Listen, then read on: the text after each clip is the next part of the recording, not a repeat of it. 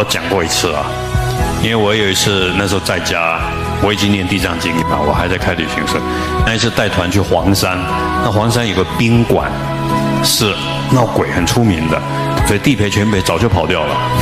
然后我就送地藏经，我念地藏经，我就第一次感觉没有墙壁，通通没有墙壁，所有众生都在面前，但是我不会怕，因为地藏王菩萨在，只是我很认真，然后感觉到他们在听我念的声音，都有一点像那个回音一样，不是没有墙壁的声音。